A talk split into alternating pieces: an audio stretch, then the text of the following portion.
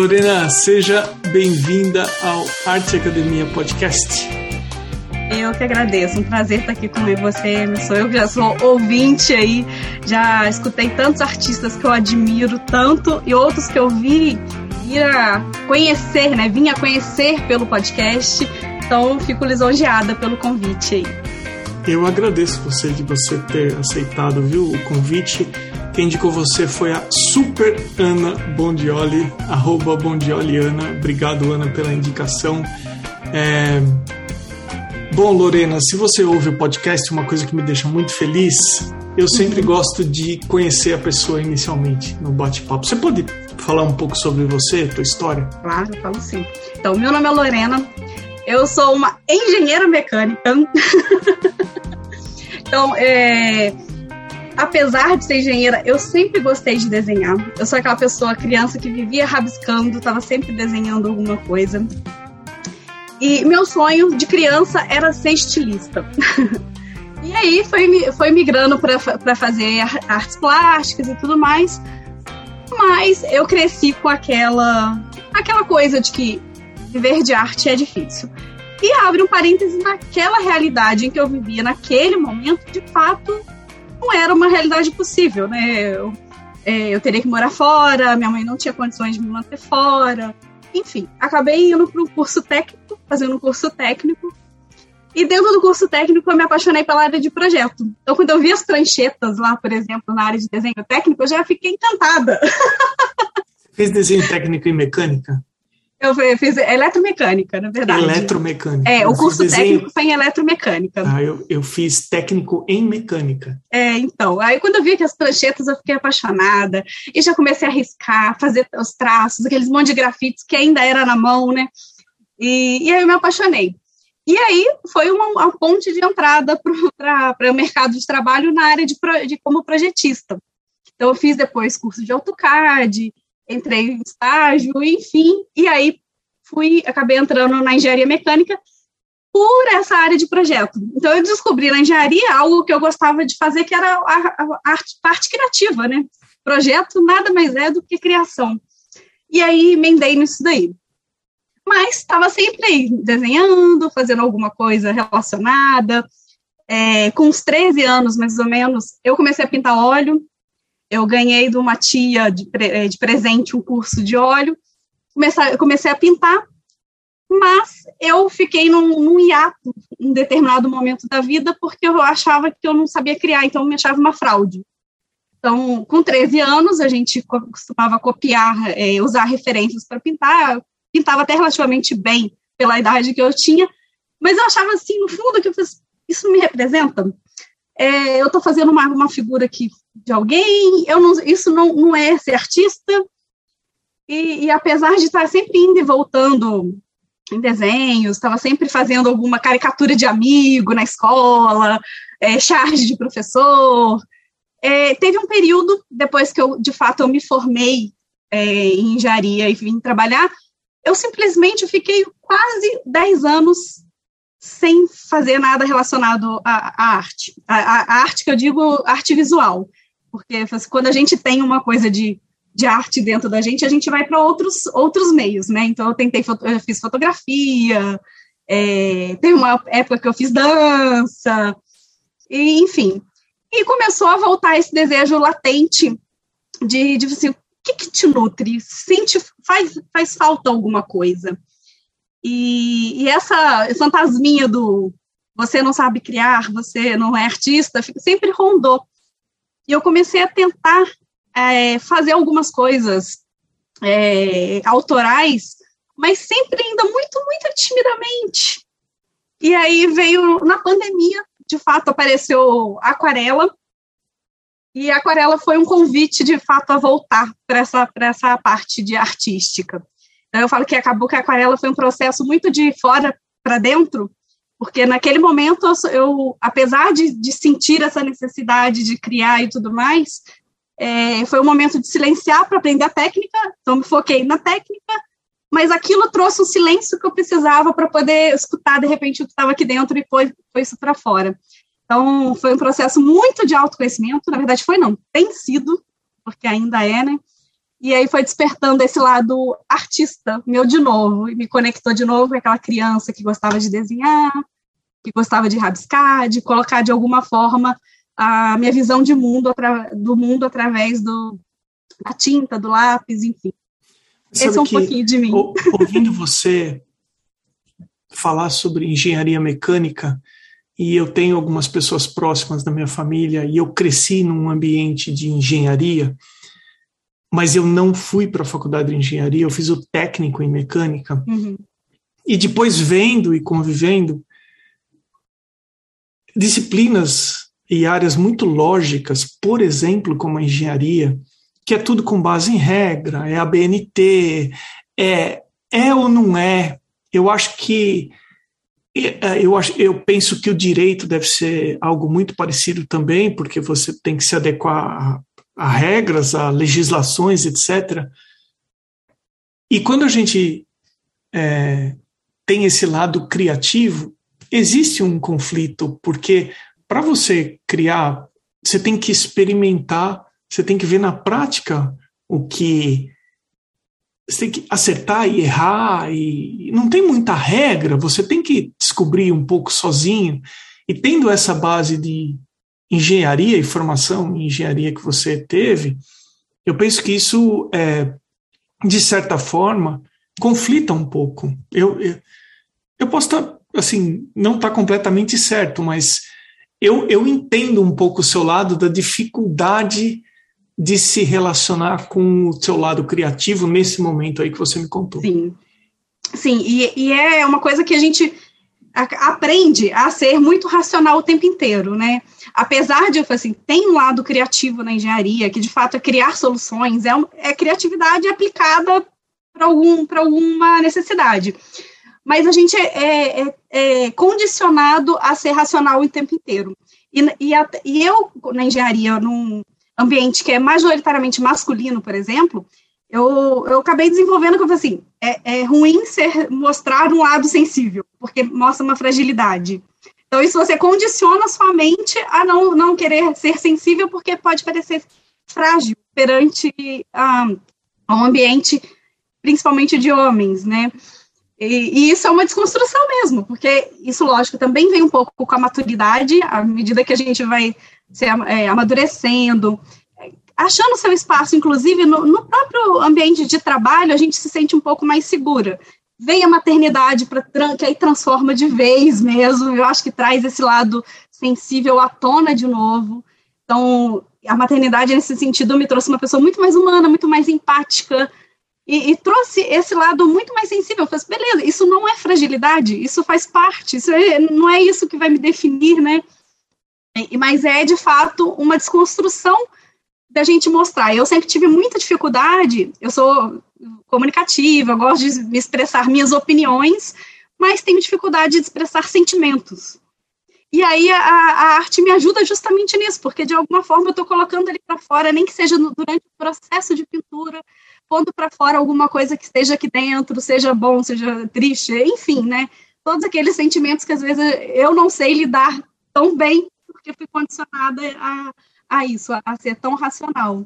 Mas você falou uma coisa muito legal, porque você pode ser comunicativa e você pode expressar, expressar determinadas coisas através das palavras, mas tem coisas que, o desenho, que a pintura expressam como nenhuma outra forma de comunicação. Sim, que vai.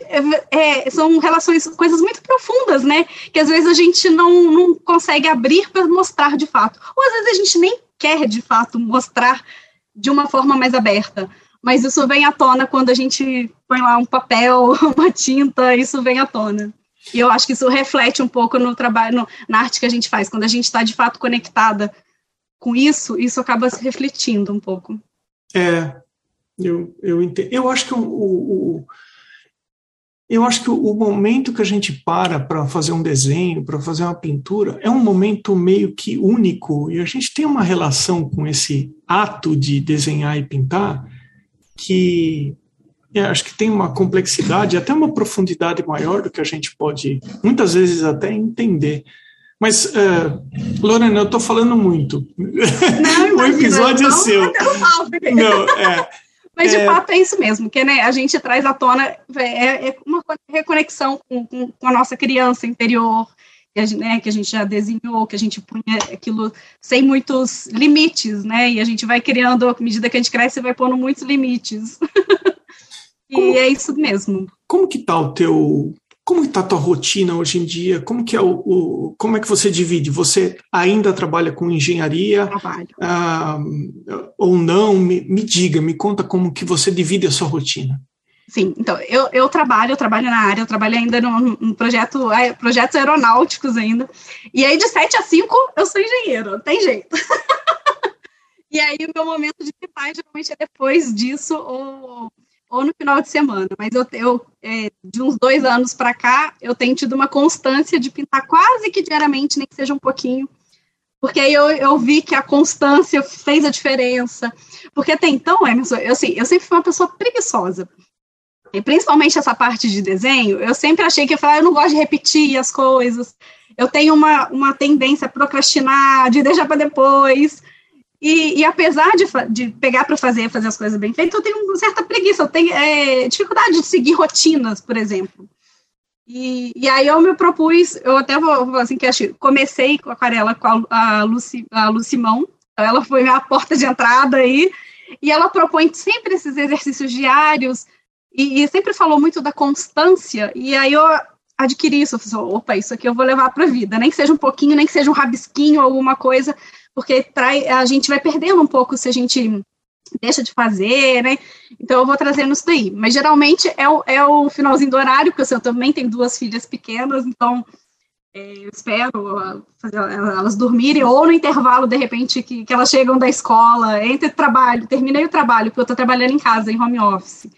Até elas chegarem, também é um tempinho que dá para dá para desenhar, dá para pintar alguma coisinha. E aí, final de semana. E final de semana também aproveito para, de fato, fazer, de repente, uns trabalhos um pouco mais complexos.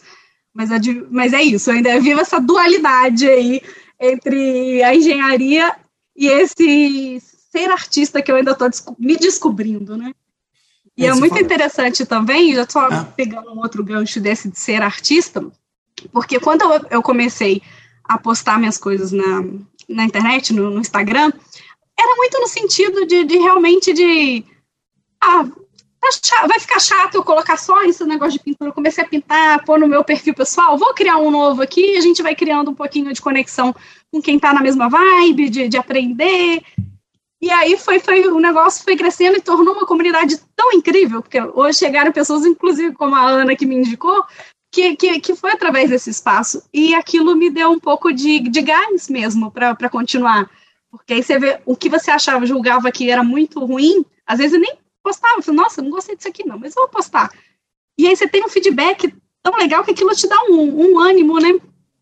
A internet, apesar de ser um terreno meio, às vezes, meio sem lei, trai, tem, tem um, uma coisa muito positiva de, de conectar pessoas, e, e para mim foi muito importante, assim, né, essa, essa conexão com pessoas que estavam no mesma vibe, de trazer, falar assim, opa, tá legal isso que você fez, dá uma, deu uma segurança para mim que, que até então eu não tinha por conta de todas essas questões de que eu não entendia como artista, não me via como artista, então foi muito bacana nesse sentido. É, você falou uma coisa muito legal. Primeiro, você comentou, você citou o nome da Luísa Simão, da Lu Simão. Ela foi entrevistada aqui no podcast. Eu já gravei tantos episódios que eu não lembro mais o número do. do é, foi bem um do, Acho que 60 e alguma coisa. A Lu Simão é aluna do Arte Academia. Ela, ela se inscreveu no curso de desenho bem para pintar melhor. E ela é uma pessoa muito bacana, muito do bem. Deixar registrado aqui. Ela é, ela é uma é... pessoa do bem. É, Muita Lorena, gratidão por ela. Outra coisa legal que você falou é sobre essa insegurança de postar os trabalhos na internet. É, assim como você tem um mar de pessoas que também têm a mesma insegurança, eu também tenho a mesma insegurança. Então fica aqui uma mensagem no teu episódio para a gente ir quebrando esse tipo de coisa porque as pessoas veem coisas no que a gente posta que a gente particularmente não viu. É verdade. Enquanto estava fazendo o desenho. Acontece com você esse tipo de coisa? Acontece. E, e assim, alguém sempre vai, vai ser, existe, tem um amigo que falava uma coisa assim, que alguém no mundo sempre vai ver alguma coisa. Isso ele falava de, de modo geral, mas não deixa de ser verdade também na internet, porque alguém sempre vai ver, ver, ver alguma coisa no que você faz, mesmo que você julgue que não é bom, alguém vai dar valor, vai ter gente que não vai dar, lógico que a gente também tem que saber lidar com isso, tá tudo bem, mas vai ter gente que, que vai, hoje a internet é, tem esse, esse essa abertura, né? Que, que assim, tem campo para todo mundo, tem lugar para todo mundo. E, é. e, de fato, quando eu comecei a, a, a apostar, quando eu falei assim, eu vou aprender esse negócio aqui, eu falei assim, eu vou ficar livre também. E aí, uma das coisas, por justamente não viver disso, né, eu tenho minha profissão, eu tenho um pouco de, eu senti liberdade de, de, de fazer o que eu quero fazer, de, de, de sem julgamento, porque afinal de contas não é isso o meu ganha-pão, ainda, não é meu ganha-pão. É, então, você faz isso mais, de uma forma mais livre. Então, sem, sem, sem muito julgamento, você, ah, vou, vou, fazer o que eu tiver que fazer, eu testo, se ficou bom, paciência, muito, tô aprendendo e tá tudo certo. é isso aí. Quando a gente começa, a gente não tem, até coloquei uma frase outro dia no Arte Academia, que é, a gente, quando começa, não tem a expectativa de criar uma obra-prima logo de cara. Se a gente mantiver essa expectativa com o tempo, a gente sempre vai ter essa disposição de aprender, sempre. Né? Se você já partiu da pintura querendo que ela se torne uma. Você vai criar uma expectativa muito grande. Agora, estou curioso para saber de você o seguinte: se você cresceu com lapiseira, caneta nanquim 02, 04 e 05, é, esquadro, tecnígrafo, e é, você é, tecnígrafo foi... eu não peguei, não, mas, não, mas... Não, eu peguei, eu peguei o tecnígrafo, me entrega essa. Uh, e você partiu para AutoCAD e etc. É, tem alguma coisa que você traz da engenharia que você acha desenhar com lapiseira, eu vou arriscar aqui, ou coisas do tipo, entendeu? Eu não consigo desenhar com lapiseira. Não, é? eu, eu gosto, eu gosto. Eu não consigo. Mas eu não tenho muito, muito disso, não. Mas, assim, quando eu pego para desenhar, eu pego é, a lapiseira que tiver na mão, tiver lápis das crianças, eu também estou fazendo. não tenho muita, muito, muito disso, não. Até mesmo porque o desenho, é, eu não, não faço tanto desenhos mais realistas. Já fiz quando era mais nova, né, de fazer no grafite. Hoje eu não faço muito porque acabo que eu não tenho muita paciência dessas co dessa coisa muito detalhada. Mas eu, eu gosto mais de desenhar o sketch. Deixa, vamos rabiscar, vamos rabiscar, vamos ver o que isso aqui vai dar, mexe um pouquinho daqui, mexe um pouquinho para cá, mas não é um acabamento tão fino. Porque aí eu descobri também que eu não tenho tanta paciência para isso.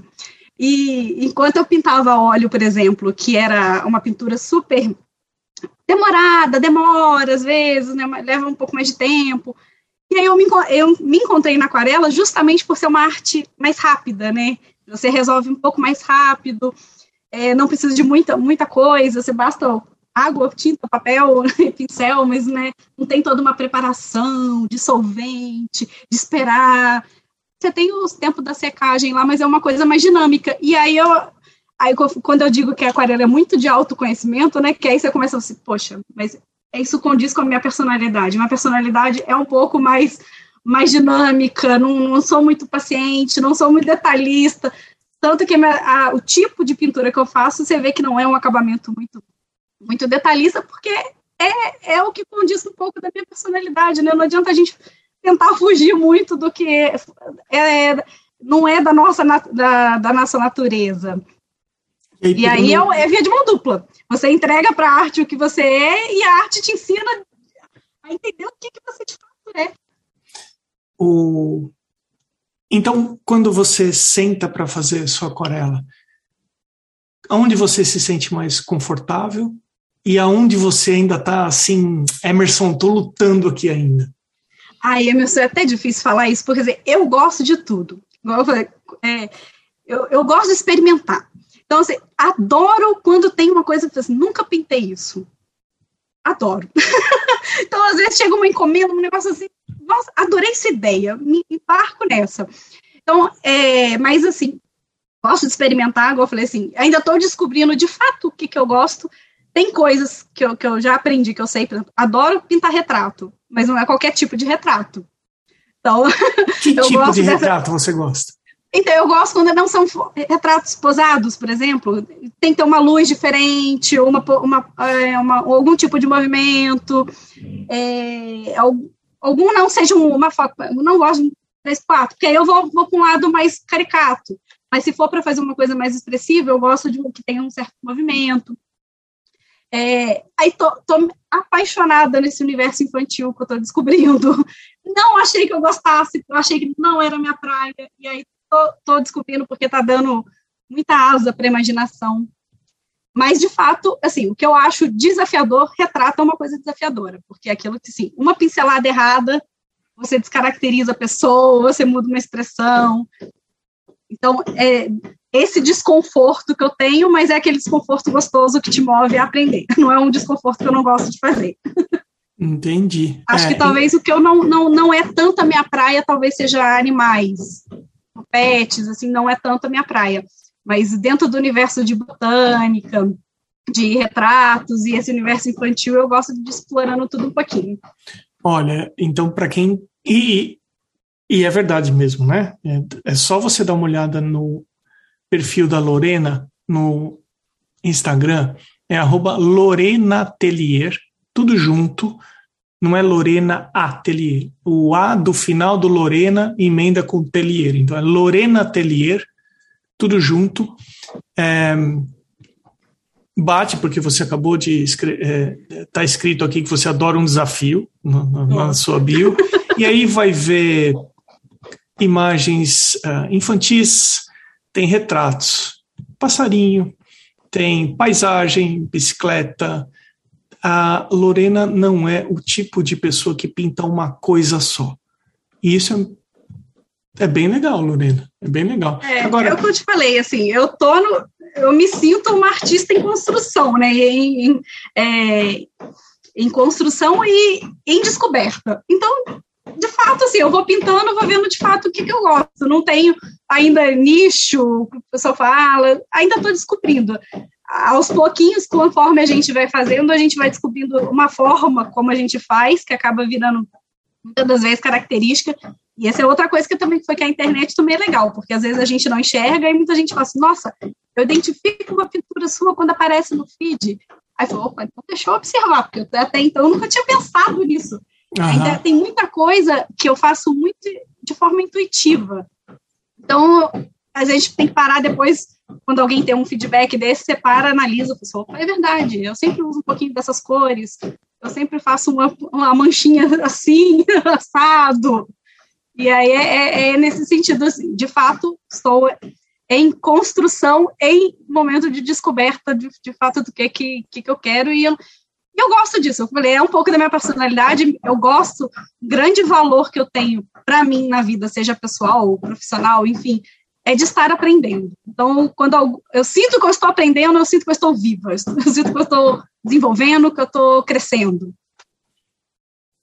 E olhando para trás, com base no que você vem aprendendo, e essa mentalidade de sempre estar aprendendo é bacana demais. Você daria algum conselho para quem está te ouvindo e de repente cursou engenharia e está pensando em fazer aquarela é, eu acho que, assim, de fato, é, a gente tem que ouvir o, que faz o coração. Falei, a, a, engenharia é totalmente fora do meu contexto, da, minha realidade, da, do, da minha natureza. Não é porque, assim, eu trabalho com a área de projeto. Então, eu sinto que tem a parte criativa lá, que eu posso me comunicar, que eu posso integrar pessoas. Então, eu não estou ferindo valores. Se eu fosse ficar o dia inteiro sentado fazendo conta e relatório, ia ser sofrimento para mim né? Então, é, é de, mas a gente tem que, que entender um pouquinho, é, tudo parte um pouco do autoconhecimento, de, de a gente entender o que, que a gente gosta, o que, que a gente quer e o que, que tem valor para a gente. Então, mas independente disso, se a pessoa fala, ah, tô na engenharia porque fui pro, porque o mercado de trabalho eu achei que estava bom, fui para ganhar dinheiro, vi que não é isso, cai fora. Porque nada na vida que a gente vai fazer, se não for de coração, vai dar certo. É, eu acho que que tudo na vida que a gente faz tem que ser de fato com empenho, que a gente faz o nosso o coração pulsar um pouquinho. Então, cai fora e acho que, como eu comentei, é, lá no passado não era uma realidade viver de arte, eu não estava no, no, no, meio social que me permitia, não são meus vizinhos que eu comprar meus quadros. Hoje a gente tem internet aí que dá uma, uma abertura muito grande. Então, acho que, que essa realidade, é, esse, esse mito, hoje caiu um pouquinho por terra, porque a informação está aí, está mais descentralizada, está aí para todo mundo, a gente pode chegar, só que acho que a gente só precisa estudar, né? Seja estudar a técnica, ou seja, estudar um pouquinho de marketing, de como chegar, acho que tudo tem, tem há possibilidades, mas a gente precisa se planejar e estudar um pouquinho para chegar onde a gente deseja. Você tem algum tipo de ritual antes de começar a pintar, assim? Ó, eu gosto de pintar no silêncio. No silêncio, que eu digo, nem, nem que é, pode pintar uma musiquinha, mas eu gosto de pintar sozinho. Na verdade, é, é acho que seria isso. Quando tá as, as, crianças em casa aqui, por exemplo, eu não consigo pintar. Então elas têm que estar dormindo ou elas estão fora de casa. Que idade elas têm? É, eu tenho uma de sete, oito anos, acabou de fazer oito anos, e uma que vai fazer dois. Dois? E dois. Ah, então. Ah, então, essa aí não dá para fazer nada. Demanda muito tempo, uma figura. E, mas eu não gosto de sentir, me sentir observada. Até quando eu vou filmar os meus processos de, de, pintura, quando eu pinto, eu sinto que eu dou uma travada. Eu não sei se isso aí não, me, de alguma forma me desconecta, eu não sei. Mas eu já percebi isso, então eu prefiro fazer em momentos que eu estou sozinha. Até eu não fiz plein air, e eu fico pensando, como seria, como será plein air? Como que é? Pode alguém simplesmente parar atrás de você e ficar vendo, vendo você pintar, né? Mas é uma coisa que, que eu percebi que eu já não, não me sinto tão à vontade. Então eu gosto de, de estar nesse momento, de repente, sozinha em casa. Às vezes eu coloco um olhinho essencial com um cheirinho ou um incenso, e é basicamente isso mesmo. O resto é, é, é deixar fluir. Geralmente, se eu vou partir de alguma referência, isso eu vou fazendo antes, porque aí já dá para. Essa é a hora que dá para fazer sem precisar de silêncio, mas na hora de pintar eu gosto desse momento. Legal. É um momento de conexão mesmo, gostoso. Minha esposa começou a se envolver com óleos essenciais agora, e aí coloca no difusor ali. Eu tô É isso aí. Tem um ligado aqui agora, ó. Aqui assim. O meu pô, também, tá aqui, ó, de laranja. Olha, é muito legal, viu? Pô, é, é legal. Ela descobriu isso aí. estimulam, dizem que estimulam. É. Eu, eu, também sou profunda conhecedora, né? Eu, eu, eu, gosto do cheiro, mas dizem que estimulam sentidos. Exato. E aí alguns óleos estimulam a criatividade, foco. Eu Senti gosto. uma diferença. É, Lorena, a gente está é, tá chegando no final aqui do nosso bate-papo. Ah. É super rápido, né? É, tem alguma coisa que a gente não conversou que você fala, ah, Emerson, sei lá, de repente eu acho que seria importante eu falar. Ah, a gente passou é, bastante tópicos aí, eu acho que foi muito gostoso. A mensagem que eu daria é justamente essa da gente se conectar com a gente, deixar dar um pouco mais de voz, por experiência própria, assim, né? não deixar essa voz nossa calar. Então, se expressa um pouquinho, deixa, deixa fluir, deixa aprender, deixa sem medo de errar, né? Sem ficar muito, muito de, de, de, de amarrações mesmo. E sempre tentar, para não, não ter aquele mesmo fantasminha que ficou na minha cabeça, tipo assim, não copia, não copia, não copia. Tenta, assim, pega um tutorial tenta ver de que, que eu extraí desse tutorial. O que, que eu posso fazer né, com isso?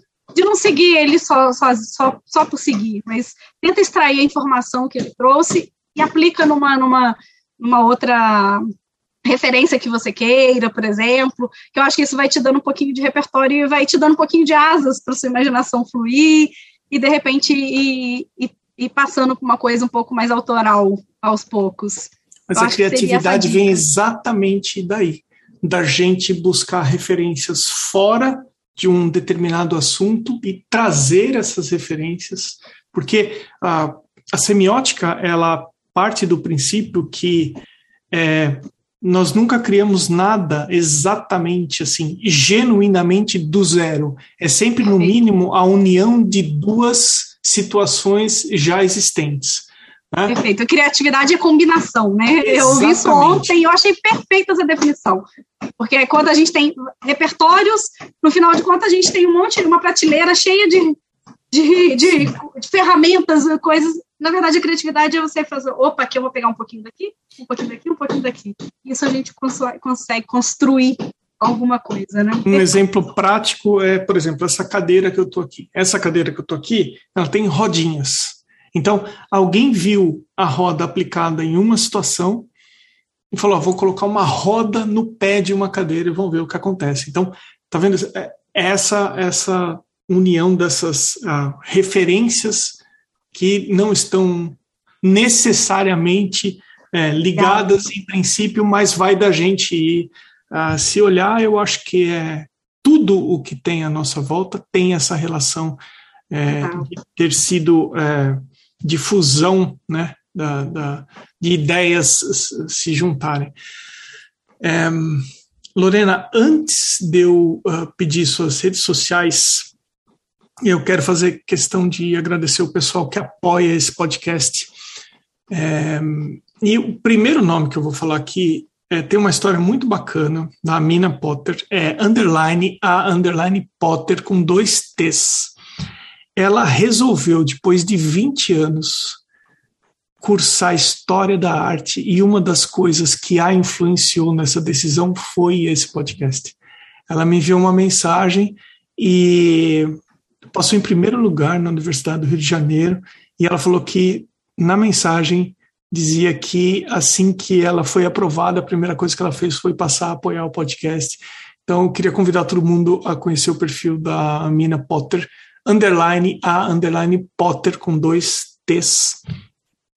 Arte e gravura, as cores de Anelisa, Amanda underline Novas underline Arts, Beatriz underline Lima underline Arts. Felizmente a lista está aumentando.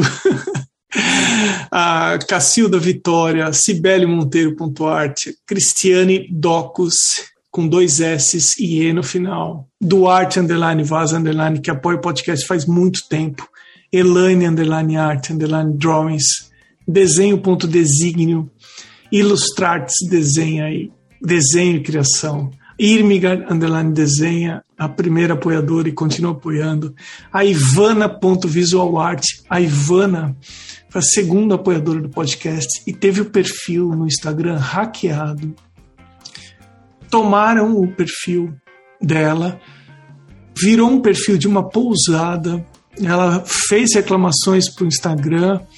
Não sei se adiantou ou não, mas agora eu fiquei sabendo que ela abriu um novo perfil. Eu vou pedir, assim, reforçar para que as pessoas passem a seguir a Ivana. Ela apoia esse podcast faz muito tempo, a Ivana Pellegrini. Então, a ivana.visualart. Um, Lu Castiglione Arte, a Lorena que participou desse podcast, Márcia Underline em com M Underline Arte, Mari Delmonte.art, Mário Sérgio.freitas, Maia Underline Pentes, Mônica Mendes Artista, M Souto.art, Oswaldo Underline Soares Underline Arte, Sérgio Underline Fuentes Underline Ilustra, Van Casberg e Vinícius Mendes Arte. E tem um pessoal que apoia anonimamente o podcast e eu sou igualmente grato Lorena, onde que o pessoal pode conhecer mais do seu trabalho? Antes do, do falar do, do meu arroba e eu queria também te agradecer por esse trabalho que é tão bacana. Porque, como eu falei, se a gente acaba conhecendo tantos artistas através do podcast, é, se identificando com tantas histórias, então acho que a minha vai ser, talvez seja mais uma que de repente alguém, opa, me identifico com esse ponto aqui, e é muito legal conhecer essas, todas essas histórias por trás, eu que agradeço, o seu trabalho é demais. Lorena, eu me identifiquei com a sua história, sabia? Ah, que falou bom! de engenharia, você falou da engenharia, de desenho técnico, de. É verdade. Né? Eu me identifiquei com a tua história. Olha que, que, que situação. Que bom. e pessoal... aí as pessoas podem me encontrar no arroba Lorena Telier no Instagram. Enquanto é meu único ponto aí de, de contato. Lorena, muitíssimo obrigado de você ter parado as suas produções para atender e bater esse papo comigo. Obrigadão, viu? Ah, imagina, foi uma delícia mesmo. Eu que agradeço, Emerson.